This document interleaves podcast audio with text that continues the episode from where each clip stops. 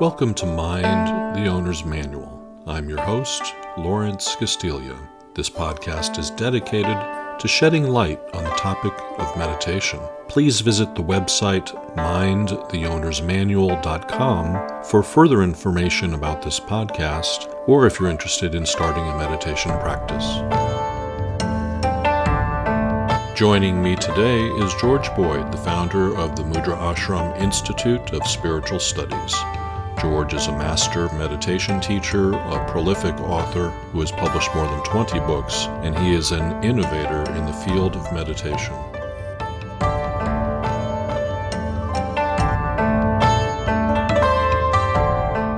This podcast is part of the Mudra Ashram Maps of Consciousness series, and this is a series of question and answer sessions that George and I began recording in 2011. Today, we are going to continue our series on the continuum of consciousness with George Boyd. We left off with the conscious mind, which is our normal waking state of awareness, and which has an integrating center known as the ego. Today, we're going to move into the subconscious mind. Thank you for joining me here today, George. So, quoting from your writings, quote, the conscious mind may be visualized as a sphere or bubble this bubble of consciousness floats on the surface of the subconscious mind, nestled in the matrix of memory and the personal unconscious. The gateway center, also called the ethereal veil, is the last center of the conscious mind and must be surmounted to cross the barrier that separates the conscious mind from the subconscious mind. The subconscious mind is the band of the mind that stores memory, organizes and processes experience, utilizes the faculty of imagination and visualization, and operates the subtle mechanisms of karma. It lies between the conscious mind and the metaconscious mind. We access the subconscious mind through psych- psychotherapy, hypnosis, and meditation. It is the repository of the totality of our past experiences and is our link with the higher bands of awareness, the metaconscious and superconscious bands of the mind. End quote. So I guess my first question is what is the quality of the subconscious mind? How do you know when you're connecting with your subconscious? Is this our dream state of awareness, or is this the part of ourselves that when someone asks us, who was your first grade teacher, thinks back and recalls the memory. Also, is it the subconscious mind that helps us forget the bad stuff that happens in our lives? The quality of the subconscious mind is simply when you move your attention along the thread of consciousness, you're going to move into discrete layers of the mind that are behind this conscious aspect of your mind when you are in your subconscious mind, at the very first point, you're becoming aware of what memory is recording in this moment. You're recording memory right now. So everything you experience is being put into memory. And depending on the intensity of it, the emotionality of it, the significance of it, it may become a more striking memory than simply the memories you might have, you know, walking down the street, noticing a person sitting on a park bench. Now, when you go deeper into the subconscious mind, when you move deeper into what we call this temporal mnemonic zone of the mind, temporal meaning time and mnemonic meaning memory, you actually go back to the places in your memory where they're distinct ex- where you have these distinct experiences. So it would be like time traveling. So when they do psychological regression, when hypnotherapists do psychological regressions, they actually take them back into this level of the mind. And then they're able to actually go back to the time when they had a particular experience and remember it in great detail. A skilled hypnotherapist can draw out many details from an individual going back into that specific memory. Now, as we go deeper into the subconscious mind, you you reach a state where you first become aware of yourself as the actor in your life. After that point, we talk about your life narrative, your story of your life. And before that, they're little islands of memory. There's not really a sense of self at that point, but you have little islands of memory. So I recall, for example, being very, very little, sitting in a crib, looking up, seeing light coming through the window, and there was this peeling yellow paint. Little little islands of memory, but not you don't have a continuity of memory for that very early period. This has sometimes been called the personal unconscious, and it represents that zone before your first conscious memory and birth, your birth experience. And then you can also follow this track back through embryonic experience to the moment of conception. And then you follow this track back through what we call the golden light of the soul. There's actually a, a stream of golden light that leads you to the reflection of your soul, which we term the atom of eternity. Now, when you go deeper, you move into the system of chakras. And the chakras are storehouses of knowledge, intuitive knowledge, collecting information in specific ways, organizing, categorizing information, and also governing automatic or subconscious types of reflexes. So I think about, for example, courtship. You know, people have specific behavior that they do almost unwittingly when they are courting somebody. And you know that that's their behavior because they're drawing upon that that wisdom that is in the centers of the of the chakras of the subconscious mind. And beyond that we have the zone of the astral body, the zone of the causal body, and then these centers that we call Taurus as a purpose. And at that level that's a mirror of our spiritual development. Plus it also mirrors the issues that are embedded in your I want to say, in your life destiny. So these are the issues that you're working out. You can visualize them there as the first of those toruses of purpose. So this entire zone represents the subconscious mind, and it operates in the background. So when your conscious mind is performing whatever actions, it's being supported, it's being substanded by this subconscious mind. From our earlier podcast with you on the conscious mind, we know that the conscious mind has the integrating center of the ego.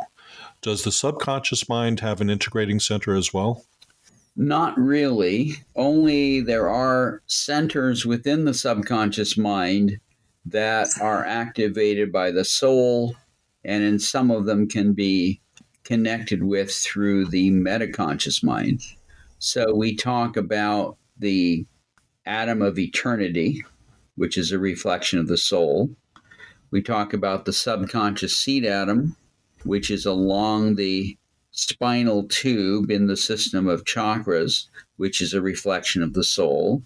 We have the reflection of the soul on top of the brain chakra. We also have the seed atom in the astral body, which is a reflection of a higher order or higher octave of being that we call the astral soul. It's the reflection of that development.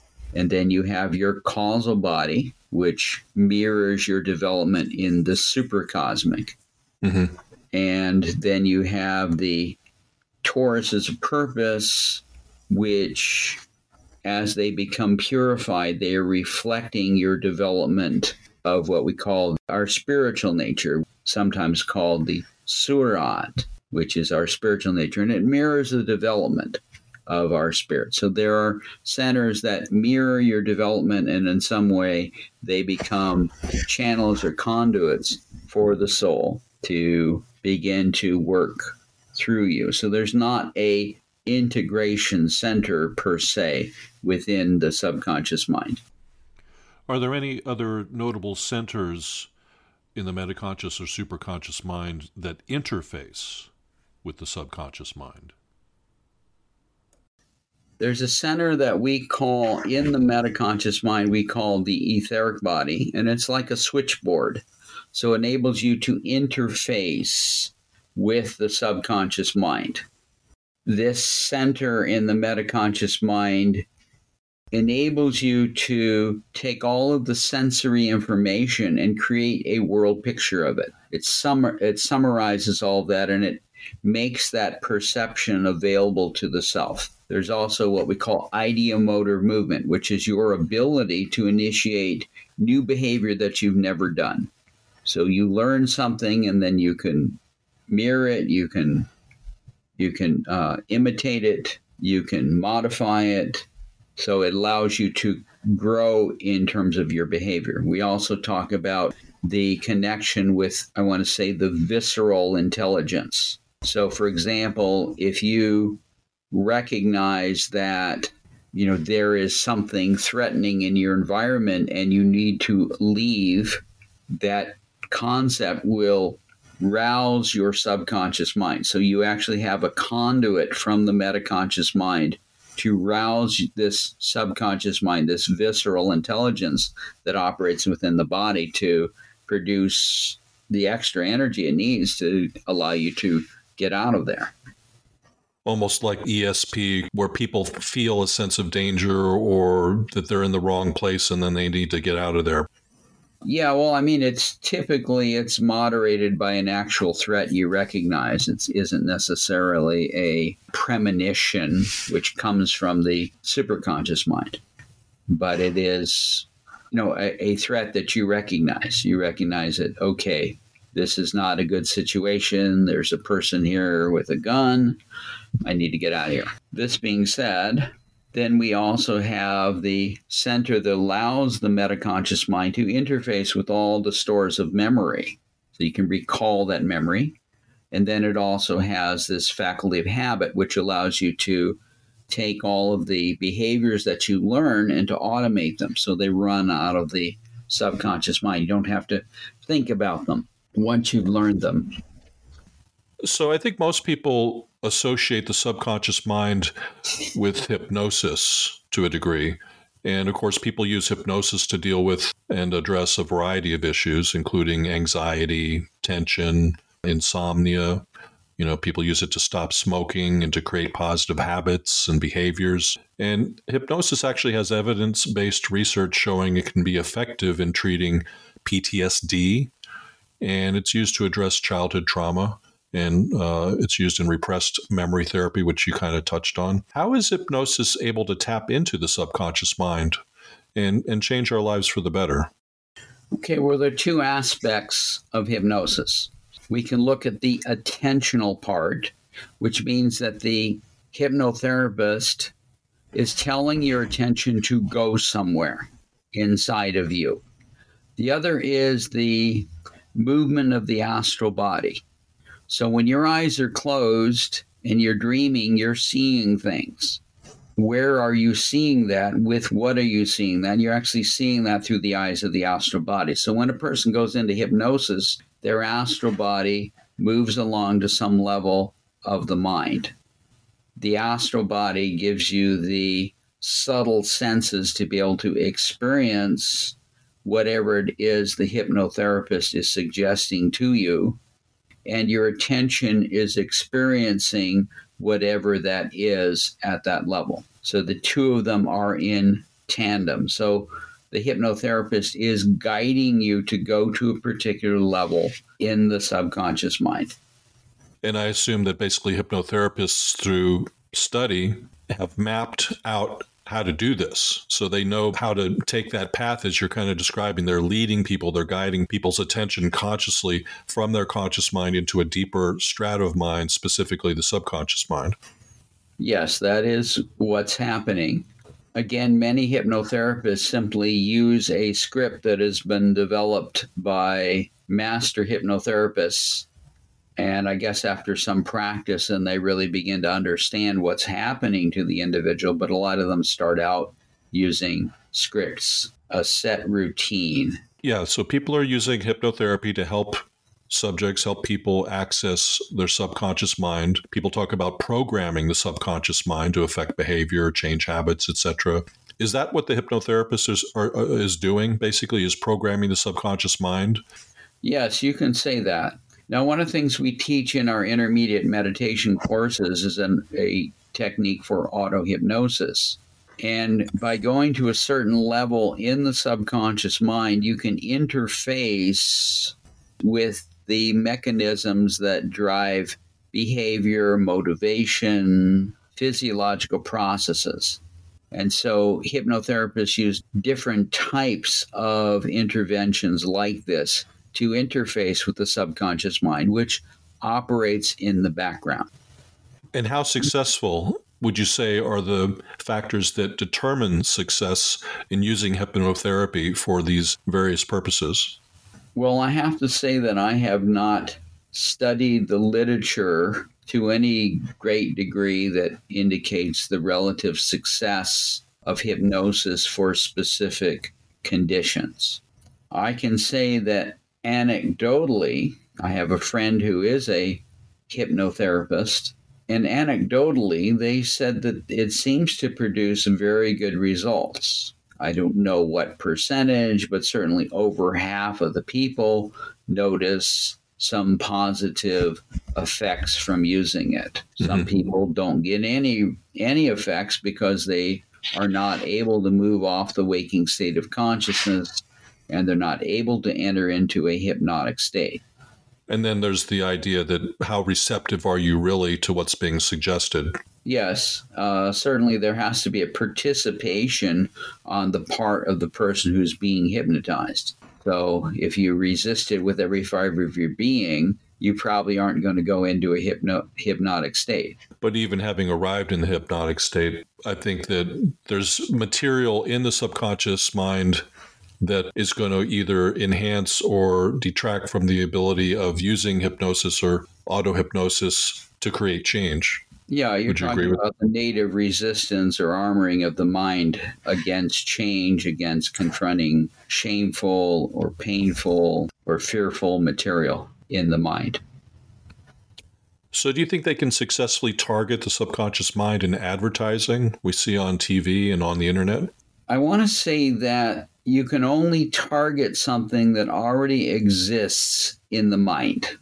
So if a person is a meat eater and they are hungry and they have those impressions in the mind that says, I get my protein from eating hamburger. When people give an advertisement about that, it's going to stimulate that aspect of the mind.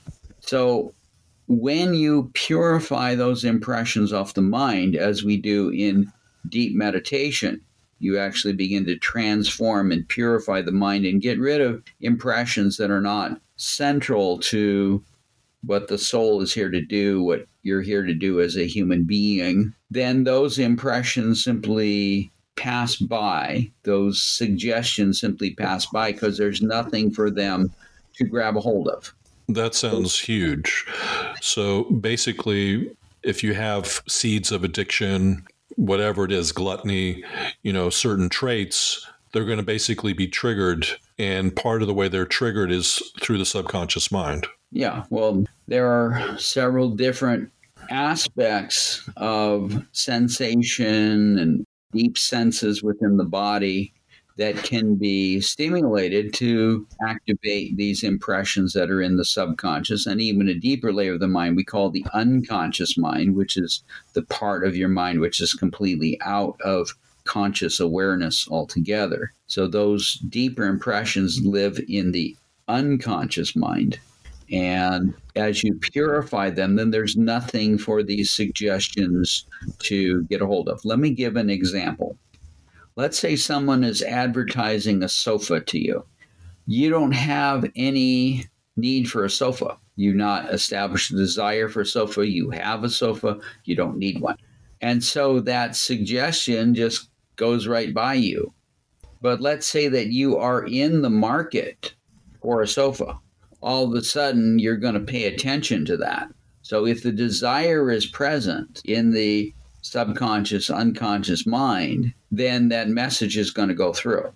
That's kind of like when you're thinking of buying a car and you're thinking of a specific brand, specific model. All of a sudden, you're driving on the road and it's like you weren't aware of how many of the model of car were on the road, but now you're seeing them everywhere and you're paying attention to when whenever you see one. So to flip the coin, instead of receiving impressions that other people are sending, when people are using affirmations and they're trying to program their subconscious, is that more successful? When people are basically choosing an affirmation saying this is the one that resonates to me and they're repeating that consistently. Do they have a better chance of successfully programming the subconscious mind.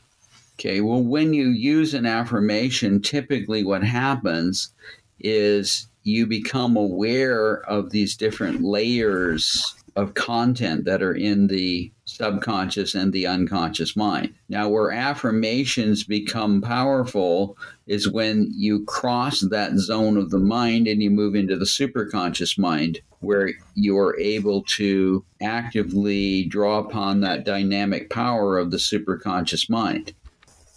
When you repeat an affirmation sufficient number of times, you move through the unconscious band of the mind and you move up into the superconscious band of the mind. And when you're in that level, use all the dynamic creative powers of the superconscious mind to begin to help you actually make that a reality. It's like getting mm-hmm. support to do what you want to do. It supports you in you enacting the changed behavior. You've been mentioning the various bands or states of awareness that make up the sub- subconscious mind already during our podcast, referring to them. And I just want to go through them in a kind of a structured way for people. Uh, specifically, you've identified nine states of awareness that make up the subconscious mind. So I'm going to start by reading your description of the first level or band of the subconscious mind, which you call the personal unconscious. Quote the personal unconscious is the repository of life experiences, both readily recalled by the conscious mind and those that are not readily recalled. This is also called the temporal track. And this zone has five major focal points. One, the present time in memory. Two, the first conscious memory when you became aware that you were the actor in your life. Three, the moment of birth. Four, the moment of conception. And five, the atom of eternity from which you are able to view your entire life as a detached observer from the viewpoint of your soul. Your life narrative comprises the content focal points of one and two, the personal unconscious consists of the contents of this level of the mind prior to your first conscious memory up to the moment of conception. End quote. Is this personal unconscious that you're discussing here the same thing as what's popularly called the unconscious? Well, the unconscious mind has several different levels that we can encounter. So there is an aspect of the unconscious mind that exists behind the ego, which is we often refer to it as the shadow. When we move here into the subconscious mind, we find before your first conscious memory, there's an area in which you don't have a stable sense of identity and you may only have isolated memories. Certain things may stand out for you. You know, maybe when you were two years old, you remember getting licked on the licked on your face by a big dog. And you you have that memory but you don't have a sense of I was there at my birthday party and my dog Ralph was uh, very affectionate that day, and he leaped up and he knocked over some, some stuff on the table, and he came and he licked my face, and I was laughing, and my mother was laughing, and so the difference is that you have these little isolated memories. So, in some forms of psychotherapy, they try to get people back to these very early experiences that preceded your, I want to say, your integrated life narrative, because certain experiences that you had in that zone of the mind influence your attitudes, your beliefs. So if you're very anxious, there may have been experiences that you had even before you were aware of yourself in, you know, as the actor in your life. Those experiences may have influenced you and and basically colored the way that you express in your life today. So, personal unconscious obviously is the opposite of impersonal unconscious. And I think that's probably what people are referring to when they're using that phrase, the unconscious or the, the unconscious mind. Because you're specifically saying that this is basically related to our life narrative um, from the moment of conception, essentially. Um, okay. okay. Well, there are other levels of the unconscious mind as well. So those are two that relate to our conscious mind and our subconscious mind. So there's also an aspect of the unconscious mind that dwells behind the self and its vehicles of consciousness, its its forms through which it operates. And that's sometimes called the middle unconscious as opposed to the lower unconscious. And then there's the aspect of the unconscious mind behind the soul and its vehicles of consciousness, which is often referred to as the higher unconscious. That puts things in perspective that there's zones a lower, a middle, and a higher unconscious. And the personal unconscious that we just described is basically the nature and character of the lower unconsciousness associated, or excuse me, is basically the nature of the lower unconscious, which is associated with the subconscious mind. Yeah, so there's an aspect of it that you encounter in your right behind your ego, we call the shadow. And this is typically the emotions, the issues that come up that impact you directly in your life. And then we have the deeper issues that are found in this zone between your first conscious memory and I want to say conception, which are things that you don't consciously remember but in some cases, they might influence your life. Let me go through your description of the other bands or states of awareness associated with the subconscious mind, and then we'll explore um, these centers uh, one by one. So I'm going to actually go through all of them here, and then we'll get to them specifically one by one. So the next band you call the seat of the Kundalini Shakti which is the energy of awareness. In its dormant state, it energizes the centers of the conscious mind. When awakened, it brings energy and awareness into the vehicles of the subconscious, metaconscious, and superconscious bands of the mind. Next, you have the seven chakras, quote, centers of creative intelligence that organize experience. These appear as lotus flowers of varying numbers of petals that are aligned along the cerebrospinal axis. Next, you have the pituitary center, which is the seat of the attentional principle. Next, you have the pineal center, which is the seat of the spirit, an entrance to the inner current of light and sound, which has been called the nada. Next, you have the astral body, which is the vehicle of so called astral projection and clairvoyant seeing. Next, you have the causal body, which is the repository of karmic impressions, such as samskaras, which are effaced by meditation practice and living through them. Certain ones you can efface through meditation, burning them up, and some you live through because they're part of your destiny karma. Next, you have the toruses of purpose, which are 13 crowns or toruses which mirror the fulfillment of human destiny in your current life. And finally, you have the eight petaled lotus center, which is where your spiritual guide appears.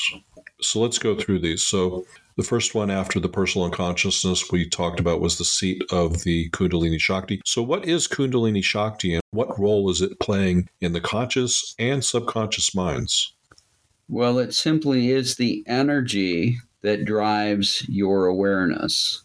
We do a class where we talk about the Kundalini Shakti and we actually show you how to awaken this energy. It is normally not an energy that you want to fool around with. A lot of people think that they're going to awaken their Kundalini Shakti and get enlightenment. And I have been working with people since 2006 who have fooled around with this energy and have gotten very, very bad results. So you need to know what you're doing in working with this energy. What I want to say is that normally, as you awaken spiritually, this energy begins to play a greater role in terms of activating, energizing, purifying your inner vehicles so they become useful for yourself and your soul to operate through. As a note to listeners, I want to remind you that if you are interested in learning more about meditation and the topics discussed in the Mind the Owner's Manual podcast, please visit the website mindtheownersmanual.com for additional information, including articles, videos, and unpublished podcasts. Now back to the interview. And by saying that it's the seat in the subconscious, this is basically its ground state. Yeah, it appear it appears like a little like a little ball of fire that dwells there. And in our normal waking state, the kundalini is essentially dormant. That's correct. But then the kundalini, I guess, needs to wake up for us to become aware of material in our subconscious mind and the deeper bands on the continuum of consciousness. Is that the case? Yes, that's correct. And many people awaken it simply through doing meditation by focusing their attention, by deeply concentrating, doing what we call Raja Yoga. People will actually activate, mobilize some of this energy to follow them in, into those higher levels of consciousness. So there are specific methods to awaken the Kundalini energy itself, and these are typically used when you want to activate a new vehicle of consciousness, the soul evolves to a new level. You may do the practice of awakening the Kundalini to animate, to activate, to energize, to purify that new vehicle. So that's one of the reasons why we introduce it in our meditation system. But many people use the Kundalini so they can very quickly get up into union with a higher state of consciousness and remain there. And we certainly don't advocate that people do that. That if you're going to awaken the Kundalini, you want to bring that energy all the way back down to ground so you can function normally. And by awakening it, you're simply becoming aware of material at different bands of the continuum. You're not necessarily transforming yourself or evolving yourself. You're just becoming more aware of the material in your various states of mind. Yeah, it's the energy that drives your awareness into these higher levels of the of the of consciousness. So we know that meditation can awaken the kundalini. Can the kundalini be stimulated also through hypnosis or autosuggestion, affirmations or any other techniques that people use to access the subconscious mind? Well, typically you wouldn't use auto hypnosis or affirmation to awaken the kundalini. There are specific techniques that can be used to awaken it. And you wouldn't want to use this energy to, you know, the same way you would use affirmation or auto hypnosis. We often say that auto hypnosis is typically used to change behavior.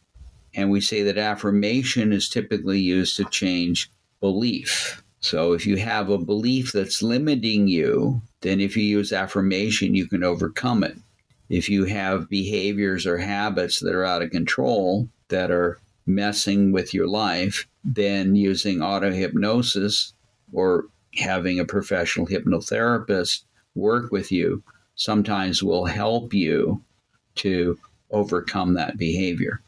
Can hypnosis or autosuggestion or affirmation as a byproduct, as an unintended result, stimulate the Kundalini? I'm not aware of anyone for whom that has occurred. It may be possible, but I have not heard of any instances where that was the case. So when Edgar Cayce was using was going into a trance which I would assume is some type of hypnotic state, and then coming forward with all this various material. Was Kundalini playing a role in helping him access, you know, this deep knowledge? Well, again, as you move attention to deeper strata of the mind and your awareness opens, in some cases, you draw some of that Kundalini energy up to animate that state. In one of our earlier podcasts, we talked about the three stages of Raja Yoga. When you concentrate or fixate your mind, your awareness opens and then your energy flows. Well, that energy right. that flows comes from the Kundalini. So you're drawing a little bit of that energy up into that state. So it has a certain effect in in the in the sense that it is animating that vehicle so you can become aware of it. So Edgar Cayce, when he was hypnotized, was led to go on to what is called the Akashic record subplane of the abstract mind plane. And then he was able to travel along specific tracks through that to read the past lives of other people. Okay, and that definitely is not the subconscious band of the mind or even the metaconscious band of the mind. He was way up in the superconscious band of the mind. Yes, to read past lives, you cannot find past lives in your personal unconscious, in your middle unconscious. You find past lives up in the superconscious in a specific band where they are recorded. Okay, very clear. Let's move on to the next center, which uh, you call the seat of the attentional principle. What is the attentional principle you're referring to, and how does this differ from our normal attention? Well, the attentional principle is a wave of consciousness that is encased in a, a tiny form that has the faculties of intention, of being able to receive intuitive information, to send attunements, has the ability to contemplate, it has the ability to give suggestion, it has the ability to enter the experience of other people, which we call empathy, and has the ability to marshal its resources and to create a new thing in your life. So, this faculty is central to doing spiritual work. So, in our meditation classes, we train people to unite their attention with this attention principle and then to begin to work as this attention principle, to use it to activate a transformational mantra, to use it to make attunements, use it to move out of this ground state of consciousness and travel in full consciousness through the metaconscious and all the bands of the superconscious mind up to the soul and even into higher levels of the superconscious mind. So, this is a very key center, a very powerful ability within, but you're not really able to access it until you cross the barrier into the subconscious mind. Why is why are we set up that way? Why is this faculty not available to us in our conscious mind? The conscious mind is designed for you to be able to interface with the environment and to experience your life. These deeper centers are connected with your soul purpose. They're connected with your spiritual service, your spiritual ministry, your ability to work on the issues that are in your unconscious mind to change your life for the better.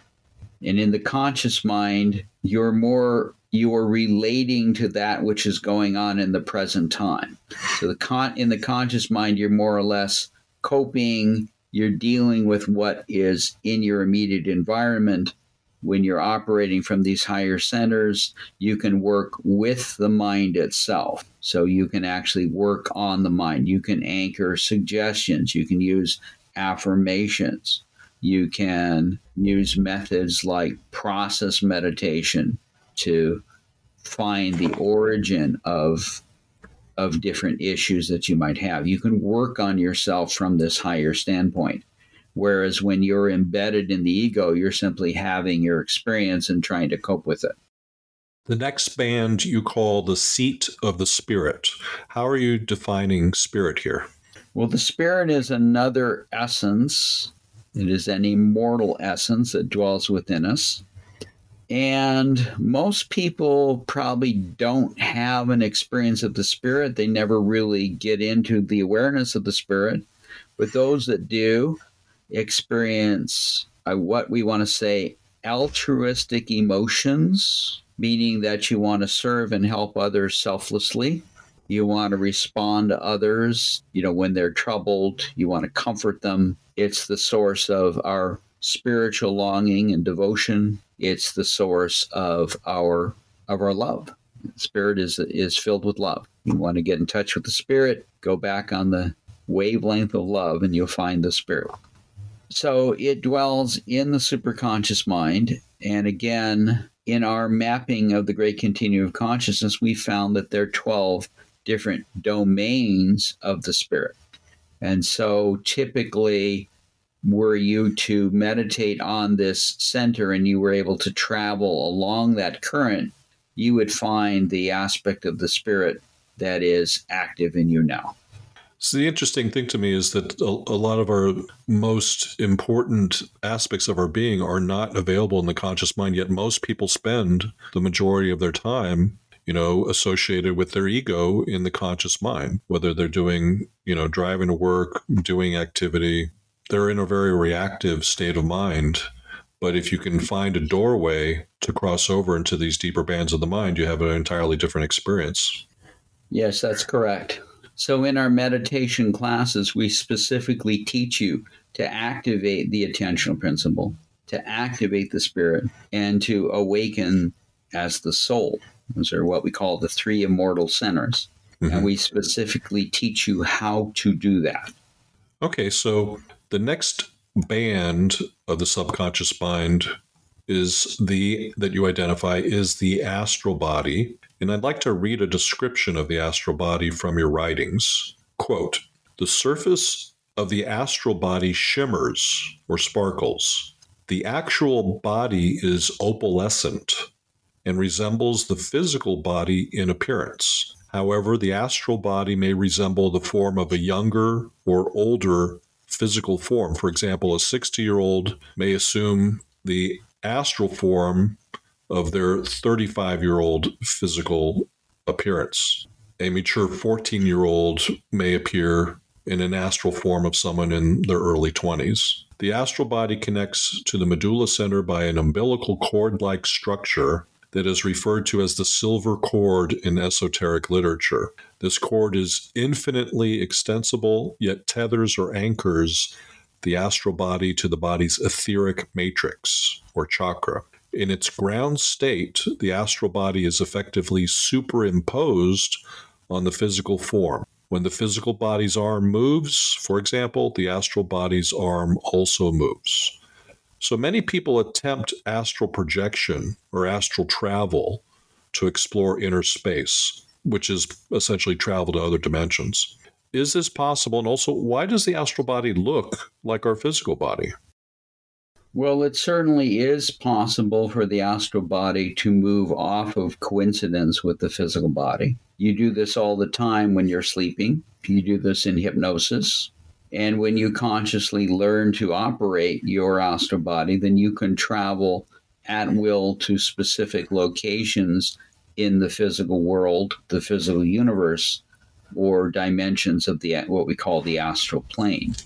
Now, there are a variety of techniques ostensibly that enable you to move your astral body out of coincidence of the physical body. So people who use psychedelic drugs, anesthetic drugs often experience that their astral body moves off of coincidence with their physical body and they experience a state called dissociation. They're looking at their physical body from a detached viewpoint. They're looking at it, so you're looking down at your physical body being four feet up in the air, and you're looking at your physical body from your astral eyes what they call remote viewing is when you project your astral body to a specific location in space. Then you have your astral body report on what it is seeing there, what it is hearing there. You can do the same by taking it to a particular dimension of the astral plane. You can go and visit the inhabitants that dwell on those on those worlds. So, how important is this vehicle, the astral body, to the process of meditation? In other words, what role does it play in meditation, if any? Well, you activate your astral body when you're meditating. But the difference between astral projection and what we call direct projection is that instead of having your focus inside the astral body, your attention is focused on what we call the attentional principle or it's focused on the spirit. So you're not aware of, you know, what's going on inside my astral body, where am I going to, where am I flying to? You're aware of the focus of attention. So instead of having people focus in their astral body and go on a I want to say go on a journey that they often don't have much control over. Think about your dreams, for example or think about a psychedelic trip. You take some ayahuasca and you go to some place that you don't consciously have any control over. You don't have any conscious control over where your astral body is moving in dreams, unless you're doing, say, lucid dreaming or something like that, where you're directing the process. You know, we have you focus on a center where you are actively in control of the experience of meditation where you can say, okay, I am now going to travel along this particular track to the human self at the core of the metaconscious mind. I'm going to travel along this track until I reach the presence of my soul. I'm going to go to this specific location where I can commune with my spiritual guide within. You do it under full consciousness. So that's the reason why we tend to de emphasize the astral body and we focus on the principles that can fully control their experience in meditation. I see. So basically, when people move from their conscious mind into their subconscious mind, their awareness can be aligned with one of these various states of awareness. And for example, they could be associated with the astral body, or they could be associated with the attentional principle. They could use either one of these to explore the inner worlds. But one, they're going to have a lot more control of the attentional principle. And two, the astral body, less control, more vague of an experience, I would say. Well, if your astral senses are working, I want to say in a heightened fashion, you can have a very, very rich experience of the inner worlds. But that being said, you often don't have a lot of control, at least initially, as you gain greater experience in meditation, you can begin to guide and control the astral body. So you make it your you make it your tool so that you can use the astral body. So for example if you wanted to find out what's going on in your home when you're traveling somewhere you could actually project your astral body and have your astral body look around your home to make sure everything's in place. So as you learn to use the astral body effectively, then you can use it as a tool just as simply as just as easily as you use your physical body. Does the attentional principle and the astral body work in tandem at times, or are they basically two separate channels of awareness? Well, they are two separate.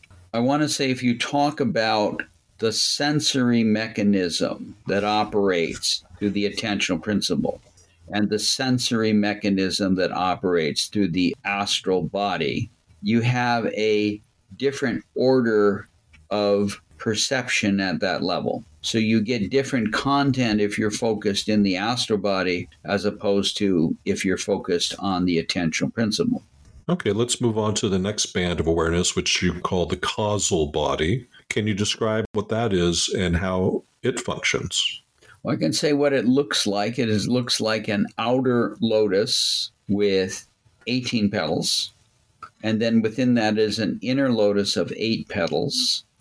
And then at the very core is a ever burning flame. Now, in uh, certain religions like Zoroastrianism, they keep a sacred flame burning all the time. Well, you have a sacred flame that burns in the core of your causal body. And so this sacred flame takes of your life experiences, processes them, and completes the karma that is underlying them. it has a role in fixing your memories into what we call long term memory.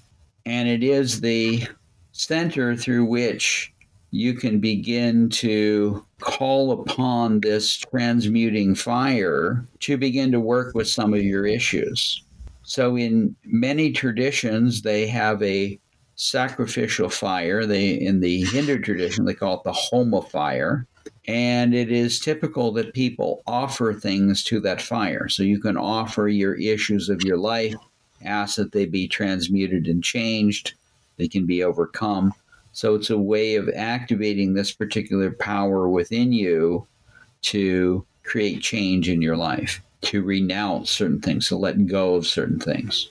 And the causal body is a reflection in the subconscious mind of the development of your supracosmic soul. And it contains the four major aspects of karma that we refer to as the adi karma, the karma behind the soul, the sanchit karma, the karma that is separates the spirit from its origin, the stored kriyaman karma, which is the karma that makes up the higher unconscious mind. And then we talk about the destiny karma, which is the karma which is embedded in your human life, the stuff that you experience at the level of the shadow. And so it is the repository, it is the silent witness of all of that process. And as you change during your life, your causal body is processing this these changes that take place in your life. When people are meditating and crossing into the subconscious mind, what type of experience will people have when they encounter the causal body?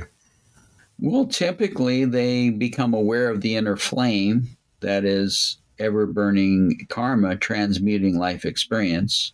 Some people might contemplate the different the different lotus flowers that make it up. Some people may feel a connection with their supracosmic soul as they're contemplating this center. This center is typically associated with what takes place during the sound sleep state of awareness. When your attention is dropped into the state of being unconscious, the center is active, the center is operating. So it sounds like the center is a deeper center than the astral body, which I think a lot of people are able to interface with pretty easily. This one sounds like it's deeper and harder to get to for the average person. Yeah, people rarely meditate on their causal body. Why is that?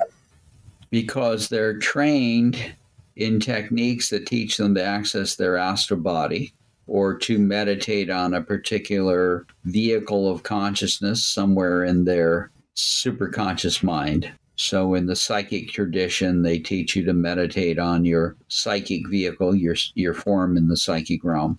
And so you don't focus on it because you're not trained to focus on it. No one shows it to you. Right. That makes sense. But um, just innately, when people are thinking about their lives, thinking about their karma, wondering what they're here to do, and if they're able to cross over into the subconscious band of the mind, might they, through their intention, encounter the causal body and have a certain type of experience, not necessarily a visual experience, but an experience of the content related to the causal body? Yes, people can have that experience. I think if you were to ask a lot of seekers, you know, have you ever had this experience where you've encountered an inner flame burning inside yourself and, uh, you know, you felt that certain issues were being processed or burned? a lot of people would say, no, I've never had that experience. It's somewhat rare. Okay. And um, it's interesting because the next center would seem like it might work in conjunction with the causal body. You call the Toruses of Purpose Center. Is this where human purpose and meaning reside? Not typically.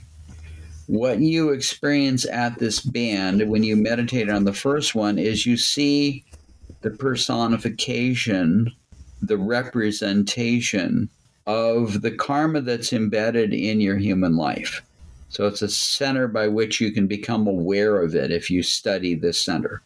So there are 18 aspects to your destiny karma. And over a series of lives, you might purify one of these toruses, one or more of these toruses. And then in your current life, you have particular elements of karma that are playing out that are that you're experiencing in your life. Now, the higher centers, the higher purposes, let's say that the spirit has a purpose to purify the entire domain in which it dwells. And as it does that, it's purifying these higher order toruses until when you've liberated the spirit, you've fully purified that torus. And this is repeated through every domain that you open until ultimately, when you reach the infinite stage, you purified all 12 of these domains. It's mirrored here in this center. So these are centers that are really mirrors of your spiritual development and also a mirror of what are the actual issues that you're experiencing as part of your destiny karma. I see. Okay. And the last center or the last band of the subconscious mind that you identify is the eight petaled lotus center which you also call the seat of the guide. And this sounds like a center where people and various cultures talk about finding a guide within. Is this where people are finding spiritual guides on the inner planes? Is through this eight petaled lotus center? Well, this is a center which I want to say is utilized in our tradition. One of our spiritual teachers takes up a form in those who have been initiated and are active students. And some people who meditate on that center will actually experience that guide. Now, this guide form isn't in everybody, it's for those who have come to our tradition and they're studying with us. Then the guide form will be present there to assist them. In other spiritual traditions, they in, typically encounter guides at levels of the superconscious mind. So, for example, there are certain there are certain levels of what we call the lower subtle band where you meet certain guides, and then there are guides that appear in the middle subtle realm and the lower astral plane, and there are guides that appear in the psychic realm. This is probably where people are most commonly encountering guides is in the psychic realm. The guide form will also appear as the soul is undergoing the first exoteric, mesoteric, and esoteric initiations. You encounter guides in the second initiation, you encounter guides in the third initiations. So, just as a summary, you typically experience the guide forms of different traditions somewhere in the superconscious mind basically the other guide forms are anchored where the mysteries are anchored. They're anchored in the same location, basically. Well, they're anchored to assist individuals make their spiritual journey wherever they are in the continuum. So typically you find them in the superconscious mind. So there might be a guide that would be present to help you move through the lower subtle realm or a guide that might help you move through the archetypes of the Greco Roman civilization, which we call the subtle emotional band of the continuum. Or you might have a guide that leads you through the mystery schools in the first esoteric initiation. Or you might have a guide you encounter if you're meditating on cosmic consciousness in the first cosmic initiation so the guide is present to lead your attention, your attentional principle, your spirit through a specific band of the continuum. When people are encountering their quote guardian angel, are they encountering their guardian angel through the subconscious mind?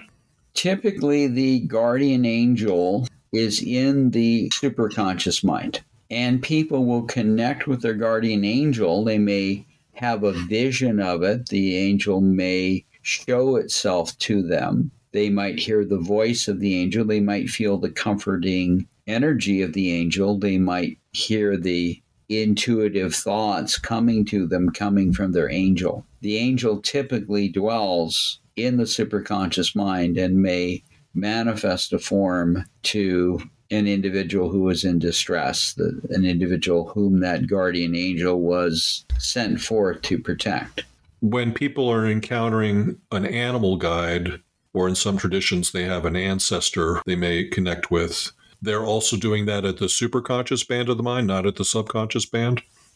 Yes, that's correct. So it's pretty unusual that a tradition has a, doorway or a, a guide form basically at the subconscious. That's pretty untypical. Yes, that's correct. Okay. Well, we've covered the levels of the subconscious mind that you've identified to give people a sense of the anatomy, so to speak, of this band of the continuum of consciousness. Thanks again for being here, George, and shedding light on the subconscious mind with me today. Thank you for your interest.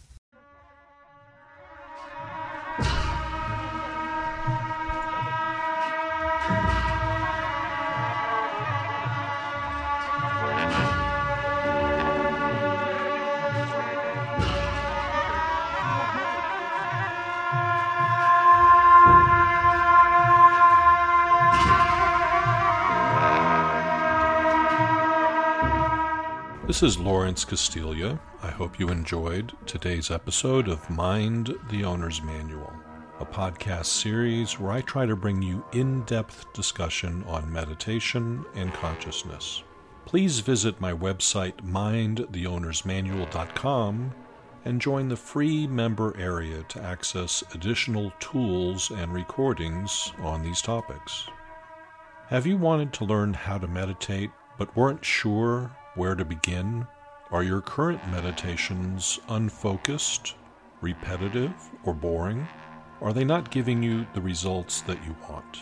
People choose to learn to meditate for a variety of reasons to have a higher frequency of peak performance and flow state experiences, for improved ability to relax the body and relieve stress, to have a richer, more vivid dream life and sounder sleep for enhanced clarity and mental concentration, to deepen the connection to their spirit, for stronger willpower and greater ability to control behavior and habits, to develop intuitive and psychic gifts, for better appreciation of religious teachings and living essential truths and values, to have mystic experiences with angels, spiritual guides, and God, for deeper insight and self knowledge culminating in enlightenment, and for direct experience of the Spirit and the soul.